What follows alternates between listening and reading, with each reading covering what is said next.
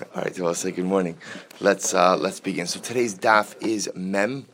We're going to pick up actually on Lamed Tes Amud Beis Man Tana. So remember again, we left off. It's two, four, six, eight lines up from the bottom on Lamed Tes Amud Beis. So just to reorient ourselves a little bit, we saw an interesting machlokes between Abu Shaul and the Rabbanon.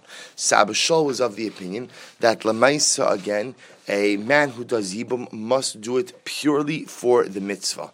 And if he does it for any other ulterior motive, whether it's because, again, he thinks the woman is beautiful, she has a lot of money, or whatever else, the mice, again, remember Abu Shal said a very dramatic statement that Karavani, I think it's possible that the children would actually be mamzerim for such a union.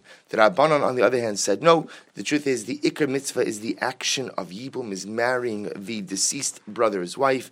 And the truth is, to a certain degree, your kavanas or your intentions or your motivations are immaterial in why you're doing it. The important thing is that you do the mitzvahs. Now the Gemara says, Who is the opinion who quoted the following idea?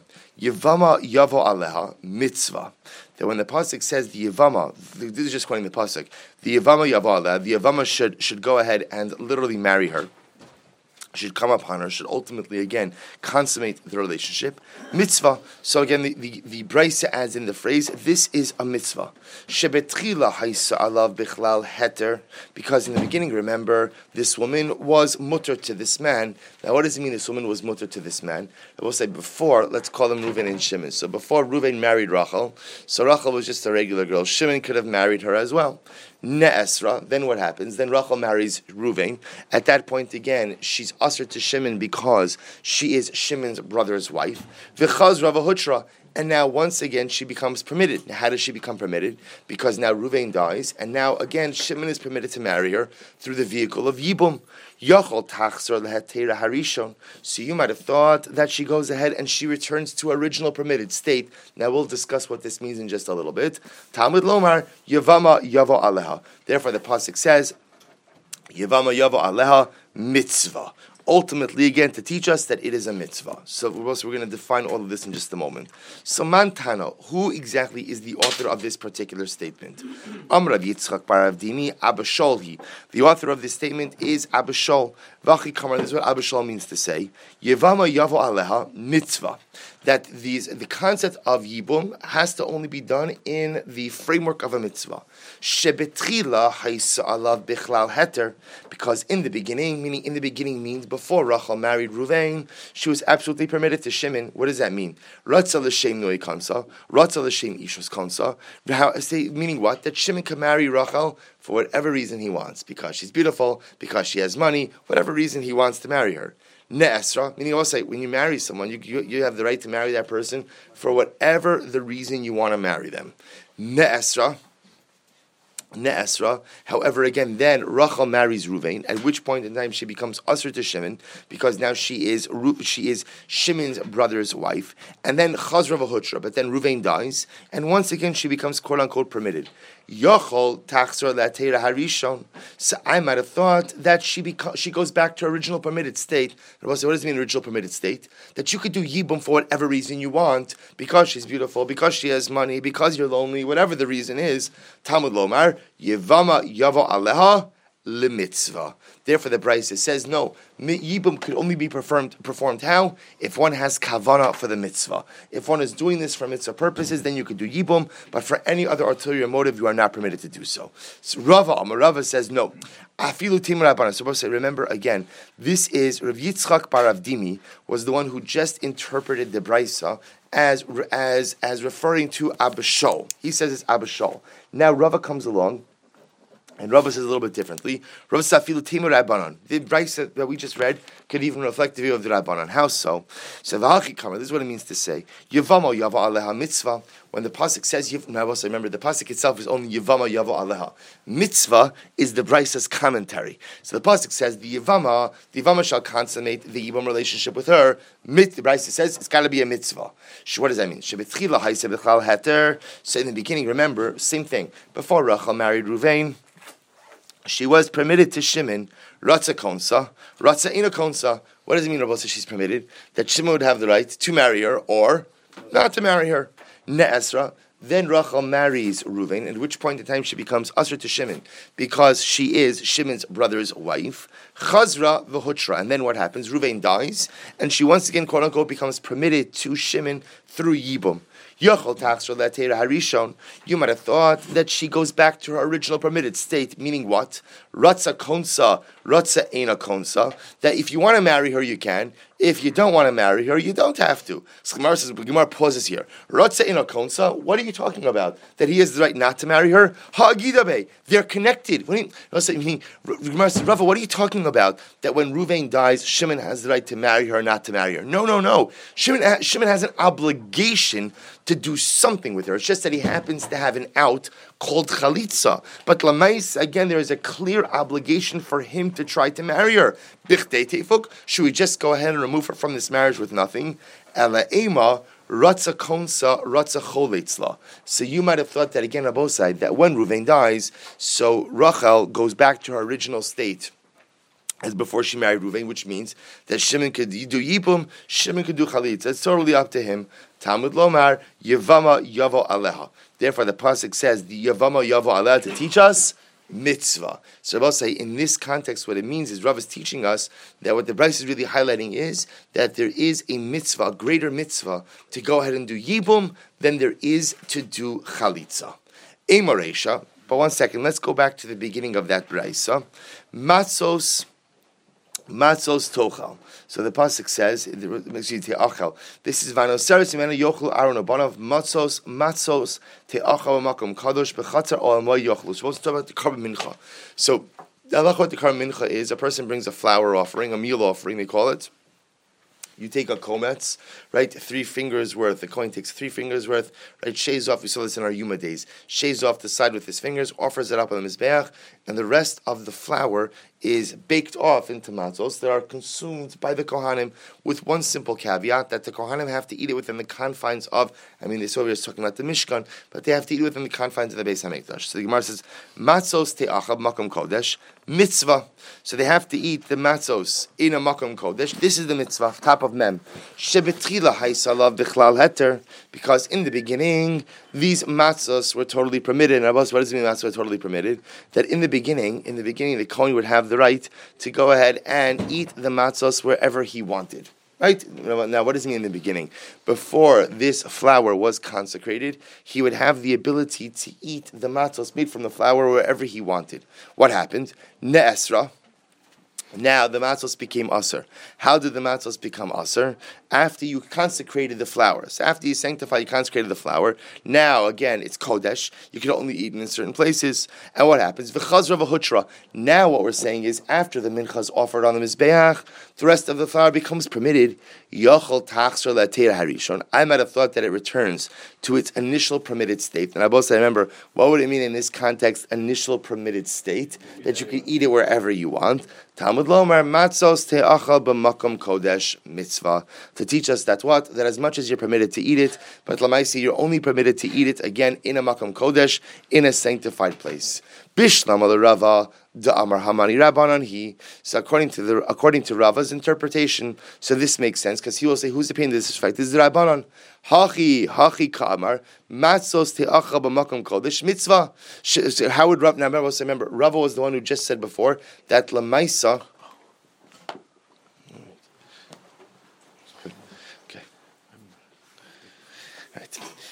So Lamaisa, again, when a person goes ahead and comes in, when a person not comes in, I'm sorry, I got a little distracted. When a, right, when, when, a, when a person goes ahead and eats the matzahs, so again they return to their initial heter. So I might have thought that again it returns to original heter that it has, just like before it became consecrated. You can eat it wherever you want. So to afterwards as well, you can eat whatever you want. Talmud Lomar matzos te'achav makom kodesh. The Brisa adds in the word mitzvah. So according to Rava, this makes sense. Remember, according to Rava. According to Rava, Rava was one who said before that the price reflects the view of the Rabbanon. So you can apply that same paradigm here. Hachi kamar, matzos kodesh mitzvah shebetchila bichlal heter. In the beginning, the flour was totally permitted. Ratza ochla, ratza in ochla. If you wanted to eat it, you could eat it. If you didn't want to eat it, you don't have to eat it. Ratza ochla, ratza ina ochla. I'm sorry. Ratza ochla, ratza ina ochla, ratza ina ochla. How could it be that you're going to say that you don't have to eat it v'haksiv? But the pasuk says. Va'achlu osam asher kupar bahem. But how could Rava suggest that after you go ahead and you offer the mincha, that the remaining part of the flour, if you want to eat it, you could eat it, and if you don't want to eat it, you don't have to eat it. The Torah explicitly says, "Va'achlu osam asher kupar bahem." Those who went ahead and affect the atonement must eat it. Which means that what? That in order for the kapara of a korban to be effective, the sacrificial parts must be consumed. Now, truth is, that's not true in all situations. Not true in all situations. We saw that in our Yuma days as well.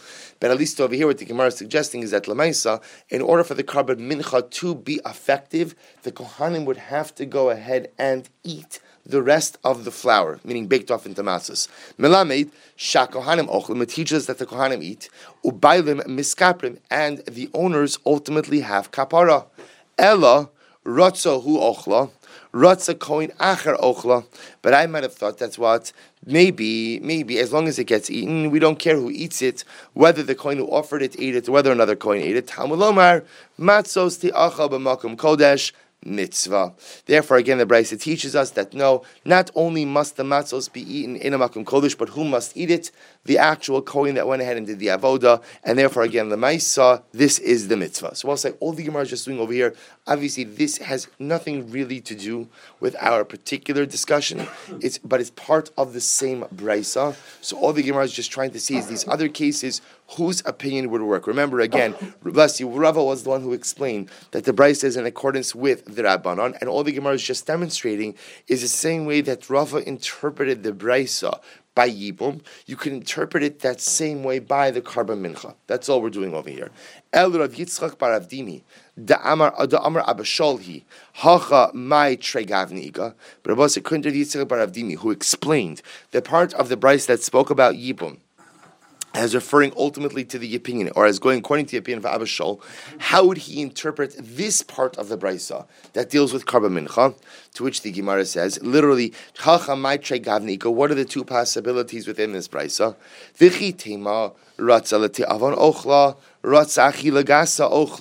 So maybe I would say like this. Maybe according to Abba the way to interpret the Brisa is like this. You might have thought that Lemaisa when it comes to the korban mincha, you have one of two ways of consuming it. You can eat it le'te'avon. Te'avon means if you're hungry, or achila gasa. I don't know what a good English word for achila gasa. You know, gluttonous fressing, right? That's it, right? Gluttonous, gluttonous, right? Achila gasa means not, not just eating more than you should, but after a person is really already full, eating to a point where a person actually feels sick. That's called achila gasa. So the Gemara says achila gasa. Maybe what the Brisa is talking is like this. Then maybe with the korban mincha, you have the option to either eat it lete avon, right, meaning in a regular normative fashion because you're hungry, or achila gasa. To which the Gemara says, one second, it's actually very interesting. Achila gasa mishma achila. So remember again, eh, is achila gasa called achila? Actually very interesting. V'hamar lakish ha'ochal achila gasa b'yom kippurim milos. Say, listen to this. I'm sorry. Yep, correct, correct. I mean, this, that that ha'ocha chilagas yom kippurim. That's yuma. So the Gemara says, listen to this. If somebody eats, if somebody if somebody overeats to the point that they're sick on Yom Kippur, they are literally putter from lo suuna. Now, lo suuna is the lav that says whoever does not afflict themselves on Yom Kippur is chayv karis. Schayv karis. So we'll say if you eat, you know, if you can imagine this, it's uh, you know, it's after the Suda Mafsekes, you come home from Kol Nidre, and you're still mamish bursting, and you decide to go ahead and you can't resist that piece of chocolate cake, and you eat it, and mamish, you're sick to your stomach because now you you, you just overate. So the mice again, you are not chayiv for violation of Yom Kippur, because violation of Yom Kippur does not come about because of achila gasa. Essentially, the Gemara is saying over here is that achila gasa is lo achila. The act of gluttonous eating is not called a halachic act of eating. So the Gemara says, Ella, Ratza, matzah ochla, ratza chametz ochla. Rather, perhaps in by korban mincha, the two possibilities are like this: that you have a choice how you eat the korban mincha. Remember, we'll say what, what, we established is the korban mincha. You have a very little bit of flour that's burned on the mizbech, and the rest is made into something that the kohanim are able to eat. So maybe the two options that I have is that if the kohen wants to eat it as matzah, he can eat it as matzah, and if he wants to eat it as chametz, he can eat it as chametz. But we learned lo sofe chametz chalkam. I, but we learned the pasuk tells us that they may not make their portion, i.e., whatever their portion of the karamincha is, they can make it however they want, but they are not allowed to make it into chametz. And Reish Lakish says what it means is not only can the part that's offered on the mizbeach not be chametz, but what else? But what else? Even the part even the part that the Kohanim go ahead and make for themselves cannot be made chametz. Ella rotza matzah ochla, rotza chalut ochla. Oh, so we'll say, what's the trey gavni? What's the two possibilities you have in this case? So when it comes to the karamincha, the kohen could either eat, he could either bake his flour into matzah or chalut. And I will say, if you look at Rashi, Rashi says over here chalut. Biroschim. So it's actually very interesting. Apparently, what they would do is they would do what's called they would scald the dough. So you would take dough, you would throw it into boiling water, you'd scald it, and then afterwards you could go ahead and fashion it into something else and bake it off. So I guess it has to do with the flavor. I'm not sure exactly what what, what, what, what would be added, but this was a form of this was a form of baking. So you would scald it first and then bake it afterwards. So the like bagels they do this with, right? You know, so okay. So the Gemara said the following. I'm sorry. Yes. Bagels. Yeah, good. So, so what happens? So the Gemara says, I might have thought that again, I have this option to either just bake it off straight or to first scald it. So the Gemara says, Hi chalut hechidami. Now, what's the case of chalut? I matzah he hamatzahi. So if it's matzah, it's matzah. What do I care if it's what do I care if it's scalded matzah or just straight baked matzah? Ve'ilo matzahi matzos amarachmana. And if it's not matzah, the problem ultimately is that the Torah says you can only bake it into matzah. So what's going on? To which the Gemara says, the The truth is, in reality, even if you even chalut, even if you scald it, that's still called matzah. Ulahachi tana bekra la'akev. And therefore, the pasuk is coming to teach us that what matzos te'acha means that you may not scald the leftovers from the korban mincha, but rather they can only be baked off as regular matzah. So we'll say so. Okay, so now what we've established by the way, the bottom line of this conversation is that at the end of the day, the leftovers of the Karban Mincha could A, only be eaten by Makom Kodesh, in a holy place, Beis HaMikdash Mishkan, can only be eaten by the Kohen, ultimately who did the avoda of the actual Mincha, and number three, have to be, number three, can't be Chametz, and number four, even if it's matzah, can only be straight baked matzah, cannot be chalot or scalded matzah. Fine. To which the Gemara says, well, if that's the case, So then, what exactly is the ramification or the benefit? Meaning, so tell me, what exactly do we learn from the fact that you can make chalut matzah, that you can make scalded matzah? Meaning, what's the ramification of that? Lomar. It teaches us that what that Rabbi said. Technically speaking, you could use scalded matzah to go ahead and be yotze your mitzvah of matzah on Pesach. Pi meikara even though you scalded the dough initially, kevan dehadra afye betanur, since you went ahead and you went back and you baked it off in an oven, lechem oni karina be, it's still called lechem oni, va'adam yotze ba yidei chavasa Pesach, and a person could discharge their obligation with this on Pesach. So I'll say this effectively ends this sugya. Now remember, there still is one looming question we have to deal with, which is the machlokis. Two things actually, two things we still have to resolve. Number one is remember we had the first machlokis in this sugya about what is the preferred practice today. Do we do yibum or do we do chalitza? Do we encourage? Do we encourage yibum or do we encourage chalitza? That's issue number one, which we have to resolve. And issue number two, and they're, they're very much related, is the machlokis abashon rabbanon. When it comes to yibum, do we only allow yibum to be undertaken for the purest of intentions, i.e., for the fulfillment of the mitzvah? But if the yavam has any other motive in marrying this woman, noble or not noble, that we will not let him do yibum or force him to do chalitza, that's abashol, Or do we say to Rabbanon that ultimately, no, the truth is we don't really care what your intentions are. Intentions are pretty much immaterial over here. What's important is action. And as long as you're willing to take the action of Yibum, Lamais at the end of the day, whether even if your kavana is not for the sake of the mitzvah, for some other ulterior motive, it makes no difference to us, and we will still encourage you to go ahead and do Yibum. So that machlokes is still out there. We will actually loop back. That machlokes is going to come up again. We'll loop back to it in the Rambam shortly. Says the Mishnah. When I say shortly, not, not today, not today. We'll see it tomorrow over the next day or so, couple of days. Hacholitz liyivimto, just keep it in mind. Hacholitz liyivimto, if one goes in and does chalitza, in. So there's another interesting case. So let's say again you have Ruvain, Shimon, and Levi. So Ruvain dies, his widow falls to his brothers to do Yibum, and now what happens? They decide they're not doing Yibum, so Shimon does chalitza with his sister-in-law. Shimon does chalitza, we'll call her Rachel. The what the, the brother who does chalitza is just like all of the other brothers for inheritance purposes. Rashi says, "V'lo hifsid chelko achiv." He has not. Well, we'll see actually in the Gemara, but he has not lost. He has not lost his portion in the deceased brother's estate. We'll define that in a little bit. Sham av. But if there is a surviving brother, meaning we'll say, let's say Ruvain dies, Ruvain, Shimon, and Levi have a brother, have a father Yaakov. And at the time that Yaakov, that Ruvain dies, his father Yaakov is still alive. So what happens in that case? Im yesh sham av nichasim shal av. I will say, if there is a father who is still alive and none of the brothers did yibum, meaning one brother did chalitza, then who gets the property of the deceased brother of Ruvain? It goes to his father. It's only if there is no father that ultimately, again, the deceased brother's estate is, is divided among his surviving brothers. However, Hakones esivimto. Now I will say that's all if one does chalitza. If one does yibum hakones esivimto, zacha b'nechasim But I will say on the other hand, if a person does yibum, then he has acquired the possessions of his deceased brother. Remember again, part of doing yibum is not only do you acquire the widow, but you also acquire the deceased brother's estate. Rabbi Huda, Rabbi Huda says no. Benkach benkach im yesh av Miesh Sham Av Nechasim Shalav. Rabbi Huda, Rabbi Huda says, whenever there is a surviving father, the surviving father always inherits a deceased child, whether one of the other sons does Yibam or Chalitza, irrelevant. Says the Gemara. So Pshita.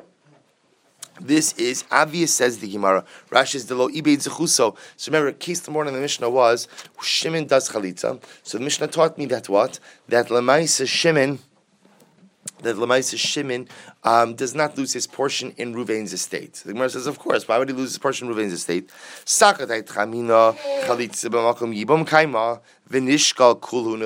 also, I have thought, interestingly enough, that chalitza and yibum, remember, are two sides of the same coin, and therefore perhaps the brother, just like the brother who does yibum acquires the deceased brother's estate, maybe the brother who does chalitza should also acquire the deceased brother's estate. Kamash malan, no. Kamash that that is not the case. That if he does chalitza, that estate is shared by all of the brothers. If that's the case, then why does the Mishnah say he is like one of the brothers? So the Mishnah should have said, The Mishnah should have said that the brother who does chalitza is no different than the other brothers. Because if the Havamina is that the brother who did chalitza should acquire the entire estate, then the, the, the kunz is that what? That he doesn't acquire the entire estate. He's no different than anyone else. Ella sagadait chamina hoil va'afsadam yibum liknise. Rather says the Gemara, no, no, no. I would have thought something different. I would have thought that the brother who does chalitza, maybe what? Maybe he's penalized. Maybe he's penalized because since he really should have done Yibum, going back to what we said before, since he should have done Yibum and he didn't do Yibum, he caused this woman to ultimately go ahead and miss out on a marriage. By extension, he's also prevented his deceased brother from perpetuating his name. Maybe he should be penalized and he shouldn't get any part of the deceased brother's estate. Kamash Malon, no. Kamash on that, even though he does Chalitza, he still shares in the deceased brother's estate equally with all of the other brothers. However, again, the Mishnah said that Rabbi in a case of Chalitza, so none of the brothers did Yibum. One brother did Chalitza. So remember again, the Mishnah said that in that case, if there is a surviving father, it is the father who inherits the property of Ruvain. It's Yaakov who inherits the property of Ruvain and the deceased son. The Amar Mar, because Mar said, Av kodim av kodim That a father is first in line to inherit any of his descendants. Descendants, of course, in this particular context means his children. That a father will be the first to go ahead and inherit. Now, obviously, this is assuming that what? This is only in a case where the deceased left behind no children, which obviously are these cases over here. So in a situation where the deceased left behind no children, Lemais, again, a father is first to inherit his deceased child's estate even before siblings. Hakonis esivimto. But however, if one goes ahead and marries the Yavama, then the brother who does Yibum inherits the estate of the deceased brother. Amar Ula, halacha, excuse me, I'm sorry, my timer, because the pasuk, what's the reason for this? Yakum al Shem Achiv Amar Achmana V'harikam, because the pasuk says, the pasuk says that he will arise, literally, or he will stand up in the name of his deceased brother, and this individual did Yibum, rose, he rose to the occasion, and therefore Lamaisa, again, he gets the estate of his deceased brother. Rabbi Huda, Rabbi Huda says, remember, Rabbi Huda said in the Mishnah that Lamaisa, even when one of the brothers did Yibum, still the father inherits. Amar Ula halach Rabbi Huda. So Ula said the halach follows Rabbi Huda that a father always inherits a deceased son, even if one of the other brothers does yibum. V'chein Amr Rabbi Yitzchak nafcha lach Rabbi Huda. V'Amr Ulu Yitzchak Rabbi Yitzchak nafcha. My time is Rabbi Huda. What's Rabbi Huda's logic that he says that the father inherits? Dichsiv v'hayoha b'chor asher telit. That ultimately the pasuk says it will be the firstborn who will be born of this yibum union. Kibachar. So we'll say, interestingly enough, the Torah is treating the Torah is treating the yavam like a bachar. What does that mean? Ma bechar ein lo ha'av. Just like the bechar has no portion while the father is alive. Let's remember, the bechar is entitled to a double portion, but the bechar is not entitled to anything while his father is still alive. Av hay nami ein lo ha'av. So to the yavam also acquires nothing while the father is still alive. Meaning, what the Gemara is picking up on is that the Torah is equating the Yavam with being a Bachar. So ultimately, just as the Bachar might have an entitlement, but that entitlement is not exercised while the father is still alive, so too this Yavam may have a technical entitlement by what, but while there is a living father, that father gets the property of the deceased son. If that's the case. If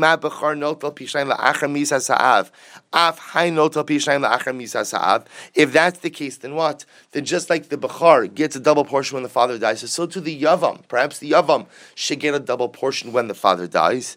To which the Gemara says, Midi Yakum al Shem Aviv Ksiv. Does the Torah say that the Yavam will stand on the name of the father or in the name of the father? Yakum al Shem Achiv Ksiv. It says that he shall stand in the name of his brother. Velo al Shem Aviv, and not in the name of the father. Therefore, because we'll say, remember, because the property ultimately goes to the father, therefore the Gemara is suggesting that the Yavam does not get a double portion after the death of the father either. To which the Gemara says, Ema. If that's the case, now so I will say now if we're saying that the Yavam is like the Bechar, and just like the Bechar doesn't get anything during the lifetime of the father, so too the Yavam gets none of the property of the deceased during the lifetime of the father who will inherit his deceased son. So maybe I'll say the following. Ema nachala tiskaye yibum. So maybe I'll say like this: When there is a father, excuse me, when there is no father to take the inheritance, maybe that's when there's a mitzvah of yibum. However, heicha diika av the shakil nachala lotus kaim mitzvahs yibum. So also what the Gemara now suggesting is the following: Maybe the mitzvah of yibum only applies when there is when there is an inheritance involved for the yavam. So if there is no father here to inherit the deceased son Ruvain, maybe that's when Shimon does yibum. But lamaisa, if there is no estate to inherit, i.e. the father is alive and he will inherit the deceased son Ruvain, maybe there's no mitzvah on Shimon to do yibum. To which the Gemara says, one second, mitzvahs yibum, lo mitzvahs yibum, midi yibum benachla talarachmana. Does the Torah equate? Does the Torah hinge yibum with inheritance? Yevume, excuse me, Talar Achmana, Yevume Mivme, Vi'ika Nachala Shakule, Vi'imlo Lo Shakule, Lo Shakli, Lo Shakil. What's that? Yibum is not intertwined with Nachala. Right? Again, Yibum is an independent mitzvah. Sometimes there's Yibum that comes with property, with, a, with an estate. Like if the father is dead, if Yaakov was dead as well, then ultimately, again, when Shimon does Yibum with Ruvain's widow, Shimon will acquire not just wife, but he'll acquire property as well. And there are sometimes that Yibum comes without property. For example, again, the father's still alive, in which case the father will inherit the deceased son, and Shimon will not get the estate.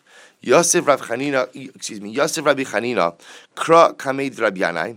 You see, let me say that again. Yosef Rabbi Chanina Kra Kamed Rabbi Yanai, V'Yosef Kamar Halach Rabbi Huda. So also Rabbi Chanina Kra was sitting before Rabbi Yanai, and he said that Allah follows Rabbi Huda. So also Rabbi Yanai said, Amarle Puk Kari Krech Libra. Go take your teachings outside. The Rabbi say, go take your teachings outside was another way of saying you're wrong, right? Get lost, right? Right? You, you, you, what you're saying is incorrect. So the Gemara says, Rabbi Yehuda. The halacha does not follow Rabbi must remember what Rabbi Yehuda said in the Mishnah. Rabbi Yehuda said that wherever there is a surviving parent, wherever there is a surviving father, not parent, wherever there is a surviving father, a father always inherits a deceased son. That argues on the Tanakama of the Mishnah, because Tanakama of the Mishnah said that it's not true. When does a father inherit the son, a deceased son? Only when? Only when only when chalitza was done. But if one of the brothers did yibum, then the brother who did yibum will inherit the estate of the deceased father. So now comes along Rabbi Yanai, says Rabbi Chanina, and says and the halach follows Rabbi Huda. Rabbi Yanai says, "Get out of here." Right? That's ridiculous. Halach does not follow Rabbi Huda. Ella kiman. So whose opinion does the halacha follow? Amar le Ella kiman. Kirabanan. I'm sorry, I skipped the line. Tani Rav Nachman, Ein Halacha. So they top of Rav Nachman. The halacha does not follow Rabbi Yehuda. Amalei Elikiman. Who does the Rabbanon? Who, who does halacha follow? Kirabanon. To which the Gemara says, Pshita, but isn't that obvious? Halacha, excuse me, Yachid Virab, Halacha Kirab, Rabbi said, whenever you have a machlokes between an individual and a collective, the halacha almost always follows the majority opinion. So by definition, Rabbi Huda is, is, a das Yachid. The Rabbanon are the majority, therefore the halacha follows the Rabbanon. Amarle asaime. So he said to him, Should I forget? Because remember, again, he was saying beforehand, I taught that the halacha follows Rabbi Yehuda. So should I try to literally get rid of that Mishnah from my mind? That the halacha follows Rabbi Yehuda. Amarle lo. At halacha asniyech. You went ahead and you taught halacha follows Rabbi Yehuda. Umukshu di akshilach, and then we raised the kasha on you. Meaning the kasha was, how can you say that halacha follows Rabbi Huda in the face of the majority opinion of the Rabbanon? The achbas, and you went ahead and you turned around your ruling. And that which you turned it around is indeed the proper resolution. So don't don't, don't you don't have to get rid of the learning the, the, teaching from your mind. You said that halacha was like Rabbi Huda. We raised the kasha. Yochid vram halacha kirabim. That changed you. That got you to change your conclusion that the halacha follows the Rabbana. And I will say again, halacha lemaisa. That is indeed how the Rambam paskins, namely that when there is no brother, ultimately who goes ahead and and does does does yibum, one of the brothers does chalitza, then ultimately it is the father who inherits the deceased brother's estate. Now, ultimately, again, the brothers will inherit it. When will the brothers inherit it? When the father dies. So the, again, that's assuming the father retained it, right? If the father sells it off or whatever. But if the fa- assuming the father has at the time of his death, that property will be will be distributed evenly along with all the other paternal property at the time of the father's death. However, again, if one of the brothers does yibum, then we pass like the Rabbana against Rabbi Yehuda that the brother who does yibum in fact acquires the estate of the deceased brother. Says the Mishnah. So say now again another interesting case. Man does chalitza. Man does chalitza. Who asa bikrovo sehal? The asa bikrovav. So we'll say when you do chalitza with a woman, you are you are usher in her relatives, and she is usher in yours. Who Amadeus? Who usher bi'ima? He is not permitted to marry. These are all the relatives of his chalutza. So he is not married. He is not permitted to marry the mother of the chalutza Aim Ima, the grandmother of the Chalutza on her mother's side, Ube'aim Aviha, her father's mother, Ubebita, her daughter, Bas Bita, the daughter of her daughter, Bas Bina, the daughter of her son, Ube'achosa, as well as her sister. Bisman Shikayemes. I will say the sister obviously only applies when? As long as the Chalutza herself is alive. Once the chalutza dies, if the chalutza dies, he's permitted to marry her sister. V'ha'achin, they're both say the brothers. Now the brothers over here refers to the other brothers who did not do chalitza. So all the other brothers, mutarin. Or both say again, all the brothers who did not do chalitza, obviously again, they may not marry the chalutza, because the chalutza is who? The chalutza is their brother's wife, and that restriction still remains in place. But they have no restriction regarding any of her relatives. Vihi asura ba'aviv she. Now she, being the chalutza, is not permitted to marry the father of the chalutz of the man who did chalitza. Avi aviv, his grandfather, the, his father's father, ubeno, his son, ben beno, the son of his son, ba'achiv his brother, ubeben achiv, and ultimately again the son of his brother. Fine. Now the Mishnah ends off with one last piece. Mutter adam bikrovas tsaras chalutza. Supposed to listen to this. A person is permitted to marry the relative of the tzara of his chalutza. I will say now, what, what, does this mean? So again, Ruvain dies, leave behind, leaves behind two wives, Rachel and Leah. Shimon, the surviving brother, does chalitza with Rachel.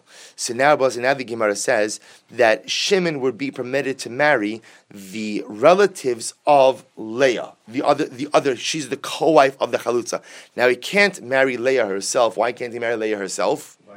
because she is not not not just a tzara, but remember she is the wife of his deceased brother, right? She is his brother's wife. She's remember she, she's the co-wife of the chalutza, but she was the actual wife of his deceased brother. But again, because she is not the chalutza, he's permitted to marry her relatives. So meaning the prohibition on marrying the relatives of your chalutza only apply to the chalutza herself.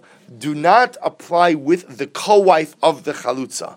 However, va'aser bitzaras krovas chalutzaso. But he is not permitted to marry the tzara, the co-wife of the relative of his chalutza. Now we will define that case. Actually, just take a look at Rashi. Rashi defines that case, the relative of the koif of my chalutza. What does that mean? Rashi says, Ruvain chalatz leleya. So also listen to this. So now, again, all right, the, Mish- the Mishnah changes around the names a little bit. So let's just use the Mish- Rashi's example. Ruvain is the surviving brother. So Ruvain does chalitza with Leah, his sister-in-law, and Leah has Leah has a sister Rachel. So remember again, we're not permitted to go. So remember, we already established that that that Le, that Ruvain is not permitted to marry the sister of his chalutza, so he can't marry Rachel. Right? Again, remember, Ruvain does chalitza with with with Rachel. Ruvain does. Sorry. No, I'm using. Remember, we're just using Rashi's example here. So in Rashi's example, Ruvain is one who does chalitza. Shlomi does chalitza with Leah. Leah is, Leah is the sister-in-law. Leah has a sister Rachel. So based on what we just learned before, Ruvain is not permitted to marry Rachel as long as what? As long as Leah is alive. Okay, now watch this. V'rachal l'nachi. Rachel is married to someone else. V'la tzara. And ultimately, she has a co-wife, umeis hanachri, and now the husband dies. So what happens? Asura hatzar l'ruven v'tam farshim Well, so listen to this. So one more time, one more time. Let's actually just plug it into our case now. Ruvain dies, leaves behind leaves behind a, a, a wife Rachel. Shimon does chalitza with Rachel. Rachel has a sister Leah right? Leah is married to some other guy. We'll call him, we'll call him uh, Avraham. She's ma- totally unrelated, right? But now again, remember, Shimon can't, Shimon can't marry, Shimon can't marry Rachel because again, Rachel is the sister of the woman with whom Shimon did chalitza, right? Shimon did chalitza with Leah. Ultimate, did I mix up the names already? I mixed up the names. Okay, I'm sorry. Let's let's let's start once more. Ruvain dies, leaves behind leaves behind a wife Rachel. Shimon does chalitza. Shimon, the surviving brother, does chalitza with Rachel. Good. Shalom Yisrael. Unrelated to this situation, Rachel has a sister, Leah. Now, obviously, we established in the Mishnah that what? That Shimon is not permitted to go ahead and, and marry, he's not permitted to marry Leah. Why can't he marry Leah? Because she is the sister of the woman with whom he did chalitza. Fine. Rachel's married to a separate guy, Avraham. Leah, sorry. Leah is married, I need a PowerPoint, right? Leah is married to a separate guy, Avraham. Now, Leah happens to have a co wife. Her co-wife's name is Yocheved. So now what happens? Avraham dies. Avraham dies. Now when Avraham dies, Rabbi say, obviously, Shimon still can't marry Leah. Why can't Shimon marry Leah? Because she is the sister of his chalutza.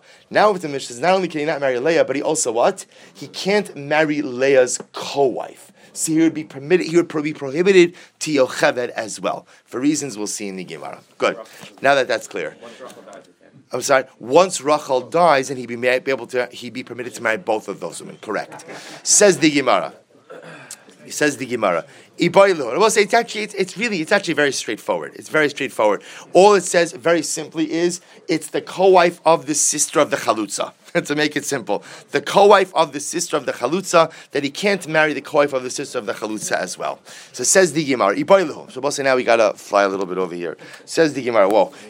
So we asked the kasha because bechalutza although So both say, remember, shnios refer to secondary cases of harayos, meaning cases that are not biblically permitted, prohibited, but are rabbinically prohibited. So do the cases of shnios apply to a chalutza or not? So the Gemara says, on one hand, on one hand, shnios. So maybe the only time that the rabbis decreed shnios is in a case of ever da'araisa bechalutza. Lo shnios. So also we're just trying to see how far, how far this prohibition of chalutza really extends. So was it just in biblical cases, but not but not in the case of chalutza. Oh, dilma loshna, or maybe no. The, the, the prohibition of shnios applies both by chalutza dirabanon as well as by everdaraisa. Tashma, so the Brisa says, "Who aser be'ima be'im ima?" He is prohibited. He being the yavam is prohibited to the mother, the grandmother of the chalutza. Ve'ilu Aim, aim imalokatani. Yet what does the Mishnah not say, Say The Mishnah does not list that the yavam is not permitted, is not prohibited to the great grandmother of the chalutza. Good news, right? So, so, so what happens? We'll say, I remember, great grandmother, the isr, the isr erva da'araisa only extends up to a grandmother. The Torah does not cover the Isser of a great grandmother. So the fact that it does now great grandmother is Asr Rabbanon. The fact that it does not list great grandmother indicates to us what that maybe by chalutza shnios are not asuros. Dilma hainu taimi delo tani mishum de kabay lemisni seifa va'achin mutarin. Maybe the reason it doesn't list the great grandmother is for another reason, because the second part of the Mishnah said that what that the brothers who did not do chalitza are permitted in all of these women. V'itana aim iman had it stated the case of the great grandmother. Have amin ha'achin mutarin dafka be'aim ima. I would have thought the brothers are only when we say the brothers are permitted. That's dafka in the case of a great grandmother. Aval be'aim ima ubi ima lo. But in the case of a grandmother and the mother herself, no. Velistni aim ima velistni ha'achin mutarin bekulan. So why don't you just add in the case of aim aim ima great grandmother and just say explicitly that the brothers are permitted with all of these women to which the Gemara says kasha. That is a good kasha. Tashma. So we're still trying to resolve a simple basic question, which is, do the prohibitions of shnios apply in the case of chalutza or not? Shnios being the rabbinic arayos, rabbinic prohibitions. Tashma, first wide line, he has surah ba'aviv uba'avi aviv, she, the chalutza, is prohibited in his father and his father's father, katani miha avi aviv. My lab mishum choletz, now, why would she be prohibited? Ultimately, again to his father's father. Is it not because that after he does chalitza with her, she is she is considered to be ultimately the daughter-in-law of his son? To which the Gemara says, no, she's ushered him for another reason. Mishum misna dahavile kalas beno. She's ushered to the grandfather for another reason. Rabbi say, which is what? Because she was married to the deceased husband. That prohibition upon the so she literally is considered to be the daughter-in-law of the grandfather. That's why she's prohibited. Tashma uben bino she's prohibited to the grandson. Maila mishum choletz dahavile mishum eshes avi aviv. Is it not because since she did chalitza with the brother, so therefore again she's prohibited to the grand to, to even his son's son because she is considered to be the wife of his father's father. Lo. No, it has nothing to do with the chalitza. It has to do with her relationship now to the deceased husband. Vahavile eshes achi achi avi aviv. She is considered to be the wife of his father's father's brother.